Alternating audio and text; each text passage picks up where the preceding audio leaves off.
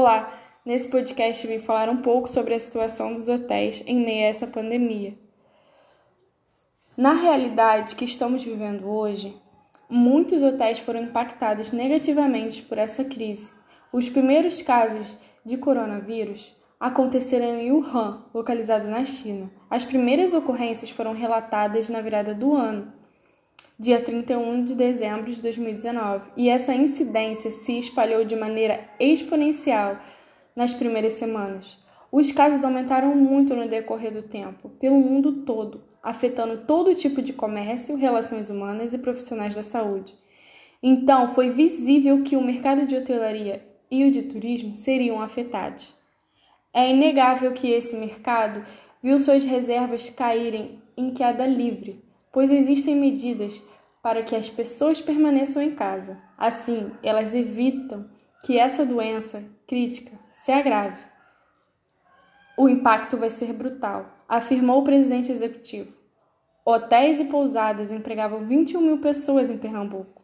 Metade delas estão tendo férias adiantadas e cerca de 4 mil ou 20% delas foram demitidas, segundo a associação. A hotelaria e o turismo estão entre os mais afetados pela pandemia, porque sem turistas não há trabalho a fazer na maioria dos estabelecimentos. O setor de turismo no Brasil perdeu 2,2 bilhões de reais na primeira quinzena de março. Para tentar sobreviver, a indústria de hotéis tem mantido contato permanente com três esferas do governo e já conseguiu o adiantamento no pagamento das contas com as concessionárias de água, luz e telefonia. Mais do que as quedas no número de reservas, houve um aumento gigantesco no pedido de cancelamento por conta do coronavírus. Mais ou menos 300%. Sendo assim, com todos esses pedidos de cancelamento, os hotéis poderiam adotar algumas medidas para ajudar a evitar no fechamento de portas e na demissão de funcionários, procurando sempre cuidar da equipe e do financeiro. Algumas medidas seriam tentar negociar com o hóspede, se o hóspede pedir o cancelamento, ofereça um crédito ou tente remarcar uma estadia. Caso ele não se sinta motivado a remarcar, você pode oferecer algum outro bônus, como por exemplo, um jantar especial. Dessa forma, não descapitaliza o caixa e garante as reservas para quando a crise acabar. Revise sua política de cancelamento.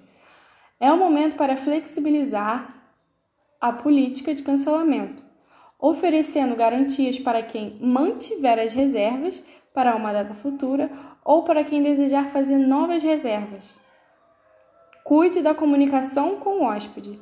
Mantenha transparência e empatia pelos canais de comunicação. Não fique chateado se por um acaso tiver um pedido de cancelamento, mas sim acolha sabendo que a situação é crítica e o hóspede está tão assustado e inseguro como todos.